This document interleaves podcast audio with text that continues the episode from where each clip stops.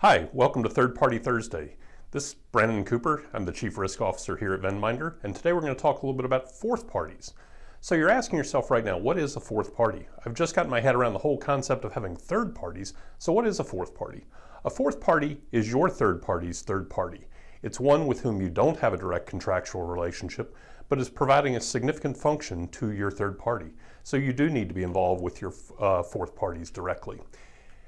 You need to understand your third party's process for verifying information. In fact, you may even have to rely on your third party to collect due diligence documentation on your behalf. But it's very important that you do the full investigation just as though they're your third party.